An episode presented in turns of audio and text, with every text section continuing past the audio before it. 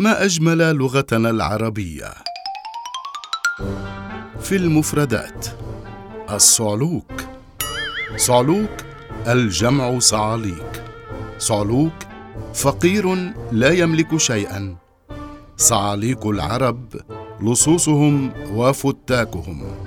الصعلوك متسكع يعيش على الهامش محتال متشرد.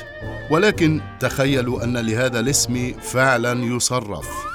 صعلك يصعلك صعلكه صعلكه الجفاف أفقره.